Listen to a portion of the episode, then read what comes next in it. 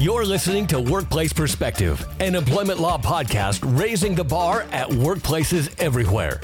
Workplace Perspective is a regular podcast series for employers and employees focusing on education, training, and the law to help organizations of all sizes develop and maintain successful workplace relationships. The opinions expressed by guests on Workplace Perspective are their own and should not be considered legal advice. And now, here's your host, Teresa McQueen. Thank you, James, and welcome everyone to Workplace Perspective, where we are striving to raise the bar at workplaces everywhere. Thank you all for joining me today for our annual employment law update. During today's episode, I'll be highlighting some of the new legislative changes that will be going into effect January 1st, 2023. Stay with us to learn about new laws impacting wage and hour practices, Cal OSHA compliance, and tips on which policies you'll need to update in the new year. It's going to be a great show. Don't go away. We'll be right back. Workplace Perspective has a new website. Visit us at www.workplaceperspective.com. Check out our new look, including our featured guests and archive sections. Share us with your friends and colleagues to help us continue to raise the bar at workplaces everywhere. Welcome back, everyone. A quick note before we get started the legislative updates that we'll be discussing today impact private as opposed to public employers and employees. So let's get started. So the first thing I want to talk about is minimum wage increases. So effective January 1st of 2023, the minimum wage in California increases to 1550 per hour. So this marks the first increase since 2017 that impacts all employers regardless of the number of workers that are employed. And this increase also is going to impact pay requirements for exempt workers who have to be paid a salary of at least two times the current minimum wage. So, this increase will raise the current salary threshold for an exempt employee to $64,480. Overtime for agricultural workers is also going to be impacted this year. So, in 2016, Assembly Bill 1066 had created a timetable for ag workers to receive overtime pay so that they will gradually start to receive overtime pay on the same basis as workers in most other industries. So, starting January 1st in 2023, employers with 25 or fewer employees are going to be required to pay overtime, which is one and a half times the regular rate of pay. So, overtime will kick in after nine hours per day or 50 hours per week. So, for these changes, employers, you should start preparing by auditing your current pay practices, both internally and with your third party pay providers. A review of exempt positions should also be initiated, which is going to ensure that you're compliant with the 2023 salary minimums. Also, important to remember is that state law requires that California workers be paid the minimum wage in addition, so that's state law requirement. And in addition to that, some cities and counties in California have a local minimum wage that is in some cases higher than the state rate. So employers you need to keep this rule in mind and when faced with conflicting employment law standards, an employer must follow the standard that is most beneficial to the employee. So, what I suggest is that if you're not sure what the local minimum wage ordinances are, what they've changed to, UC Berkeley has put together this great detailed list of local minimum wage ordinances for all the cities, uh, counties in California. So you can go to UC Berkeley Labor Center uh, online and look at their detailed list. So, backing up a little bit, overall, some overall things about the new legislative period. Our COVID 19 state of emergency is scheduled to end in February 28th of 2022. Um, but of note, several states, uh, uh, excuse me, Colorado and Oregon in particular, have already um, had their governors issue executive orders to extend their state of emergencies. So, depending on where we're at with our flu and COVID seasons coming up uh, in January, that could be extended. But as for right now, it's scheduled to end uh, February 28th of 2022. Out of the 1,166 bills sent to the governor for signature, 977 were signed and 169 were vetoed. 90 employment related bills were signed with 27 vetoed. All of the bills, uh, except those designated as emergency measures or as otherwise noted as we go through today's program, are going to take effect January 1st, 2023.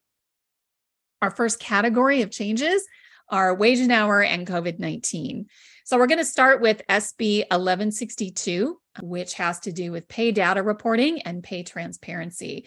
So the pay data reporting portion of SB 1162 it amends and expands employers' existing pay data reporting obligations to include both a mean and median hourly rates within all job categories by race, by race, ethnicity, gender, and it also imposes penalties on employers for noncompliance. So, existing law provides that California employers who have 100 or more employees who file an annual federal EEO1 report, an employer information report, are compliant with existing state pay data reporting mandates if they submit the EEO1 containing the same or substantially similar, similar pay data. This bill, 1162, changes this practice and will instead require that qualified employers submit a pay data report directly to our new Civil Rights Department, uh, the Civil Rights Department, uh, formerly the DFEH. Now, the newly enacted statute also revises current submission timeframes from on or before March 31st of each year to on or before the second Wednesday of May 2023, and for each year thereafter on the same annual date. Private employers with 100 or more employees hired through labor contractors, this is a new provision. So if you're a private employer with 100 or more employees that you hire through a labor contractor, which is a temporary employment service, will also be required to submit a separate pay data report for those employees within the same time frame. Now, another significant change will no longer allow multi-establishment employers to submit a consolidated report. There are also civil penalties for noncompliance, which can quickly add up, as the statute now provides for a civil penalty not to exceed $100 per employee for an initial violation and up to $200 per employee for any subsequent violations. Now, for pay transparency, the same bill, SB 1162, also revises existing pay transparency laws to now require an employer, upon request, to provide an employee the pay scale for the position in which the employee is currently employed. Additionally, those employers with 15 or more employees, 15 or more employees, are also going to be required to include the pay scale information for a position in any job posting. Um, and that includes any postings managed by third parties, which are sometimes our online third party providers like Indeed.com, um, those sorts of things. Now, this also has uh, record retention provisions within the statute that require an employer to maintain records of the job title and wage rate history for each employee for the duration of their employment plus three years after the end of the employment.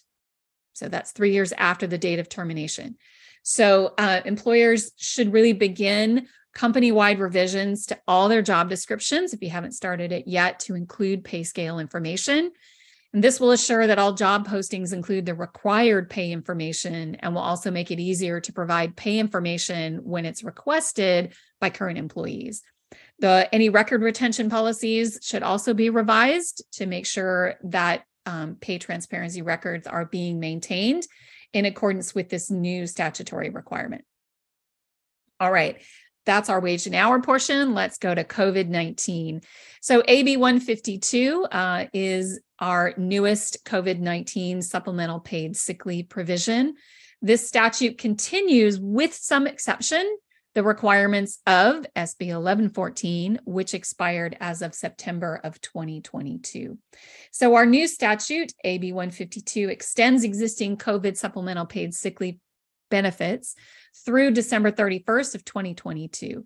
The bill extends existing provisions for employers with 25 employees, granting qualified workers who were unable to work or telework 80 hours of total leave split between two different leave banks so again, this is the same. So up to 40 hours of leave where the employee or a family member is subject to quarantine or an isolation period related to COVID 19, or the employee has been advised by a healthcare provider to isolate or quarantine due to COVID 19, or where the employee is attending an appointment for themselves or a family member to get a vaccine or get a booster um, or the employee is experiencing symptoms or caring for a family member who's experiencing experiencing symptoms related to a COVID 19 vaccine or booster, that's going to prevent them from working.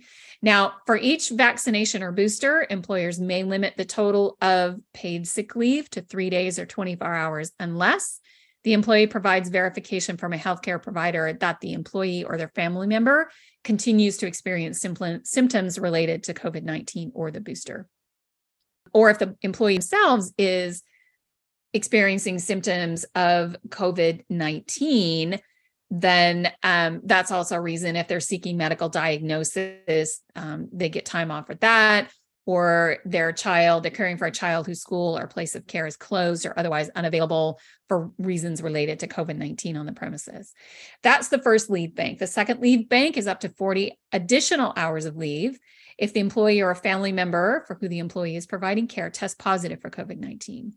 So, in this instance, where an employee tested positive, an employer can require the employee to submit uh, to a diagnostic test on or after the fifth day after the test was taken and provide documentation for those results. If the test is positive, the employer can also require the employee to submit to a second diagnostic test within no less than 24 hours. And of course, the employer is required to make such tests available at no cost to the employee. And where the employee requests additional leave because a family member who they're providing care for um, test positive, an employer may require the employee provide documentation for that family member's test results before paying the additional leave. Employers have no obligation to provide additional supplemental paid sick leave to an employee who refuses to provide documentation of their own or the family member's test results, or where an employee refuses to submit to the employee's request for that second diagnostic test. Uh, employees are not, of course, required to exhaust the first 40 hours of leave, which they're entitled to before using the second 40 hours. Those are just two separate banks that you pull from depending on the different circumstances. And a special note that the statute does not provide additional leave for employees who've already used up their full 80 hour allotment prior to September 30th, 2022.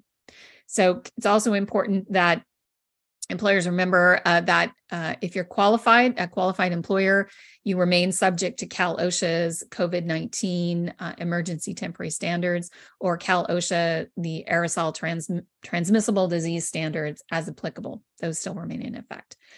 So there's one other thing that AB 152 does. It establishes uh, what the governor's office is. Uh, the governor's it establishes a new department. Um, so it establishes something called the Office of Business and Economic Development. Uh, it's called GoBiz. Within GoBiz, the California Small Business and Nonprofit COVID 19 Relief Grant Program is going to be initiated to assist small businesses who are incurring costs associated with providing this supplemental paid sick leave related to COVID. You have to meet certain quali- qualifying criteria uh, for example, currently employing between 26 and 49 employees, and you have to be operating before June 1st of 2021. Um, you also are going to have to provide some tax documents as requested. This relief is for actual costs incurred for supplemental paid sick leave provided by qualified small businesses or nonprofits between the time period January 1st, 2022 and December 31st of 2022. All right, we have some other COVID uh, changes for um, exposure notice. So, AB 2693, this statute provides some COVID 19 related relief to employers in that it eliminates current notice requirements to local public health agencies in the event of a COVID 19 outbreak and will no longer require California Department of Public Health to post workplace information that's of course received from local health agencies about COVID-19 cases and any outbreaks. Now, while existing, while it extends existing exposure provisions until January 2024, the bill does modify current employer notification requirements in the following ways. First off, in the event of potential COVID 19 exposure, employers may now comply with any existing notice requirements by displaying prominently a notice um, in all places where notices to employees concerning workplace rules or regulations are cu- customarily posted. The notice has to include the dates on which the employee with a confirmed case of COVID was at the work site within the infectious period and the location of the exposure. And then notices have to be posted for 15 days and an employer is going to have to keep a log of all the dates the notice uh, was posted. It has to be maintained and presented to the labor commissioner if it's requested. So, um, if your a big question with this is what about if, if all of our stuff is online if we're 100% remote then you would simply post the notice on your company's intranet um, or where it is on your system that you post notices where employees are told to go and look on a regular basis for company updates all right. Well, we're going to take a quick break and we're going to keep moving through the rest of these legislative updates when we come back. So stay with us. We'll be right back. Take a step toward bringing our country and community together. Start a meaningful conversation at lovehasnolabels.com slash one small step. A message from StoryCorps Love Has No Labels and the Ad Council. If you enjoyed today's show, do this. Share us, like us, give us a review on your favorite podcast app. It means a lot to us, and it ensures more people tune in and raise the bar at workplaces everywhere. Welcome back, everyone, to our annual legislative update. We just got through talking about some wage and hour issues um, and some COVID 19 updates. Now we're going to switch and talk a little bit about privacy rights. AB 2091 um, is a new disclosure of information statute that's focused on reproductive health. And it is effective as of September 27, 2022. AB 2091 prohibits employers and healthcare plans from releasing information that would identify or relate to a person seeking or obtaining an abortion, except pursuant to a subpoena, unless the subpoena is based on another state's laws that would interfere with an individual's abortion rights. So, employers may want to consider updating their existing benefits policies as a way of notifying employees that the company is complying with this new statutory privacy requirement. So, if you haven't done that yet, you might want to consider that. All right, moving on to some things impacting our uh, discrimination, harassment, retaliation policies. The first one is AB 2088, and that is discrimination in employment by the use of cannabis. So this is a disclaimer. This bill does not take effect until January 1st of 2024. The bill does not apply to an employee in the building and construction trade, and it does not apply to applicants or employees hired for positions that typically require federal government background investigations or security clearance in accordance with any specific regulations issued by the U.S. Department of Defense or an, or equivalent uh, regulations that would be applicable to other agencies of similar bent. So AB 2088 will make it unlawful for an employer to discriminate in hiring, termination, or any terms and conditions of employment, or otherwise penalize an individual if that discrimination is based on the individual's use of cannabis off the job and away from the workplace. So the statute specifically prohibits employment related decisions based on a drug screen test that finds the person to have, and you have to forgive me, I'll probably mess this up, non psychoactive cannabis metabolites, NCMs, in their blood, hair, urine, or other bodily fluids. So, in other words, forgive the pun, employers are not going to be able to weed out applicants or employees based on drug tests that report a finding of metabolized TCH in the body.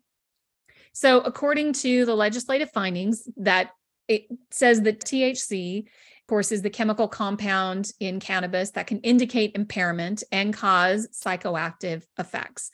However, they found that once metabolized and stored in the body as NCM, the THC no longer is an indicator of any current impairment, but merely an indicator of past consumption. So, this bill confirms the employer's rights, nonetheless, to conduct drug screening by maintaining that nothing within the statute permits an employee to possess or to be impaired by or to use cannabis on the job or affects the rights or obligations of an employer to maintain an existing drug and alcohol free workplace or any other rights or obligations of the employer that's specified by federal law or regulation. That's because cannabis is still unlawful um, under federal law. It's not legal under federal law.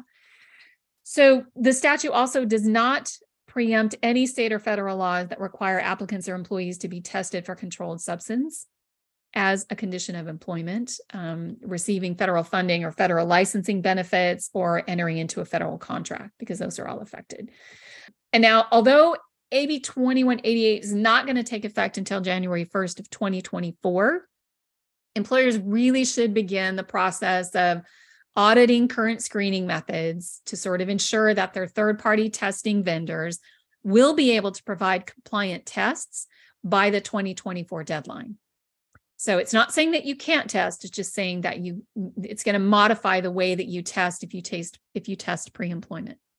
So um a change in the law even though it, it's not directly going to impact internal policies immediately is always a wonderfully opportune time to review, uh, to ensure compliance, and that your handbooks and your safety policies and your procedures are keeping pace with uh, current company practices and the changes in law. All right, moving to our next statute, which is HR 4445. This is the Arbitration of Sexual Assault and Sexual Harassment Act of 2021. This is a federal mandate on March 3rd of 2022, President Biden did sign this new law, uh, which limits the use of arbitration agreements and class action waivers for allegations of sexual harassment and or sexual assault. So HR 445, which is known as the Ending Forced Arbitration of Sexual Assault and Sexual Harassment Act of 2021, allows for an individual to invalidate pre-dispute arbitration agreement that would otherwise prevent them from filing a lawsuit in civil court alleging sexual assault or sexual harassment. Now, specifically, the Act provides that no pre dispute arbitration or class action waiver will be valid or enforceable under federal or state laws with respect to a case alleging sexual assault or sexual harassment. So, employers who have not yet updated their existing anti harassment policies and practices should again take the opportunity to do so as we head into this new year. SB 523 is the Contraceptive Equality uh, Equity Act of 2022. So this bill is uh, going to expand current Fair Employment and Housing Act protection uh, protected classifications to include reproductive health decision making. So reproductive health decision making is defined now to include but is not limited to decisions to use or access a particular drug, device, product, or a medical service for reproductive health. SB 523 makes it unlawful for an employer to require, as a condition of employment, continued employment, or a benefit of employment, the disclosure of information relating to an applicant or an employee's reproductive health decision making. So, look for expanded coverage of contraceptives by healthcare uh, service plan contracts, health insurance policies, health benefit plans, and contracts with CalPERS. Um, employers should update, again, existing anti harassment policies to include this new protected classification. Moving on to workers' comp and um, occupational safety, we have AB 1751, which has to do with workers' compensation, COVID 19 critical workers. So, this statute was actually implemented at the outset of the pandemic. Um, it's codified in California Labor Code section 3212.86, and it establishes a disputable presumption concerning illness or death that results from COVID 19. The statute defines injury to include illness or death resulting from COVID 19. Uh, it's effective until January 1st, 2023, unless it is extended. So, under the statute, an injury occurs when an employee tests positive for or was diagnosed with COVID 19 within 14 days after a day that the employee performed work at the employee's place of employment at the employer's direction and where that day was on or after March 19th of 2020 and on or before July 5th of 2020. So for employers with five or more employees, existing law also allows for a presumption of injury for all employees whose coworkers experience specified levels of positive testing at their place of employment. So AB 1751 extends the provisions of the existing California Labor Code section 3212.86 until January 1st of 2024 and makes them applicable to an additional class of workers for example, firefighters, police officers, and active firefighting members of various state agencies. All right, our next um, occupational safety standard that uh, uh, is new is AB 2068, which has to do with postings and various languages. So, finding that the industries with the highest pandemic related deaths on average employ more immigrants or citizens of other countries, the legislature enacted AB 2068 to enhance safety and healthy uh, and health standards. So, this statute amends existing law to require that an employer post specified informational postings pursuant to a citation or order to include at a minimum various things. One notice that Cal OSHA investigated and found one or more violations. Uh, that the investigation resulted in a citation or order, which the employer is required to post. Um, Notice that the employer is required to communicate hazards at the workplace um, and contact information for Cal OSHA and the internet website where employees can search for citations against their existing employer. Now, such notices, in addition to English, are now must be made available in the top seven non English languages used by limited English proficient adults in California. And that's going to be determined as the most recent American Community Survey, which is put out by the United States Census Bureau. There are a few other provisions in that, um, but you need to get on board with this. A violation of these enhanced provisions is going to be enforceable by a civil penalty. All right, leaves of absence.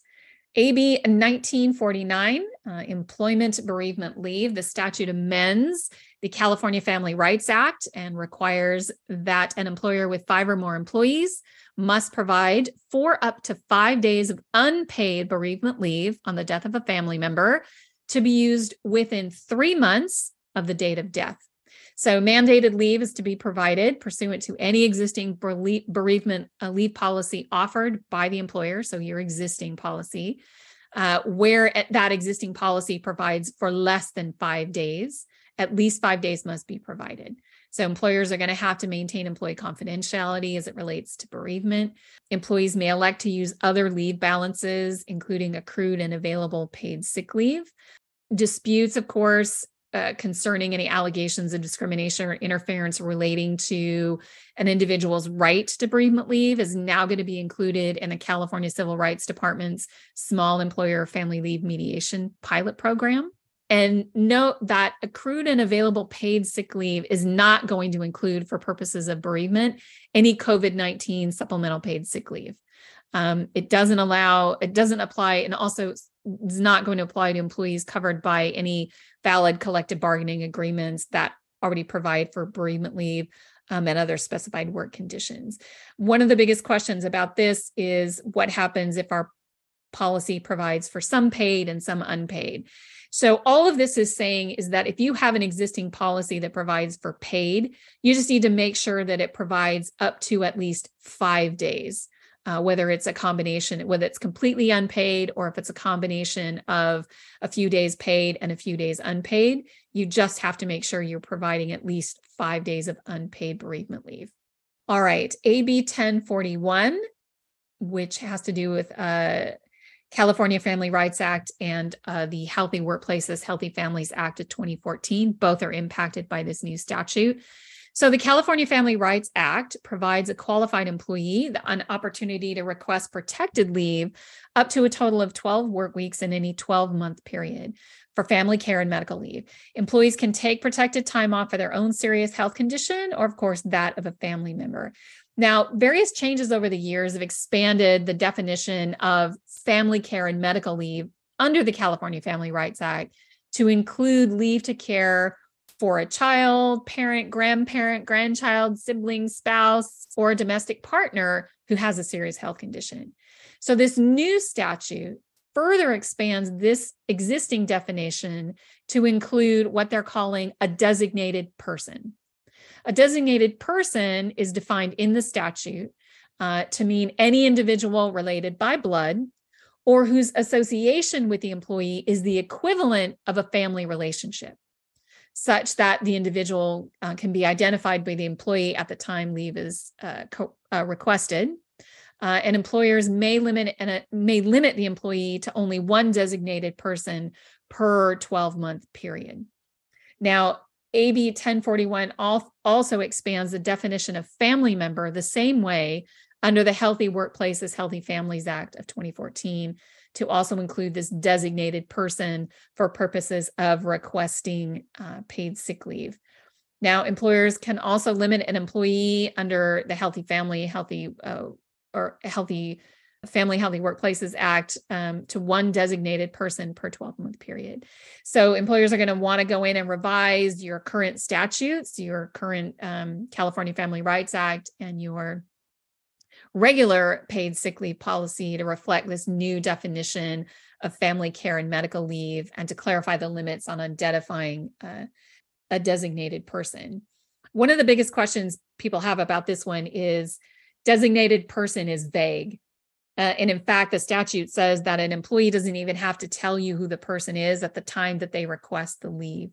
So the legislative intent on this, the legislative notes talk about the fact that California is recognizing that we are no, we are drifting away from being a society of the traditional nuclear family, um, and with uh, seeking to um, uh, expand rights for the LGBTQ plus community and recognizing the fact that many members of those communities are shunned by their nuclear family, their blood families, and that they have expanded um, their circle of family members to those chosen uh, that they choose to embrace and to embrace their uh, they themselves.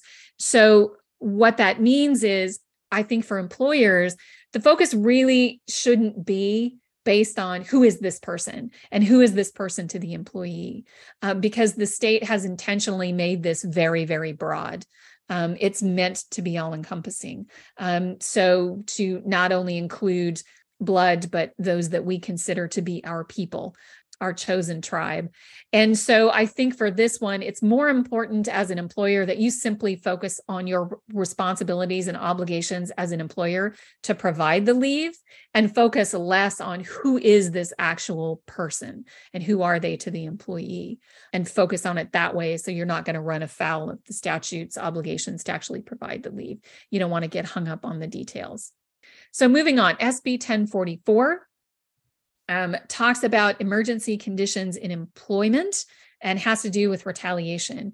So, SB 1044 creates a new statute prohibiting an employer in the event of an emergency condition from taking or threatening adverse action against an employee for refusing to report to or leaving a workplace or a work site within the affected area because the employee has a reasonable belief that the workplace or the work site is somehow unsafe.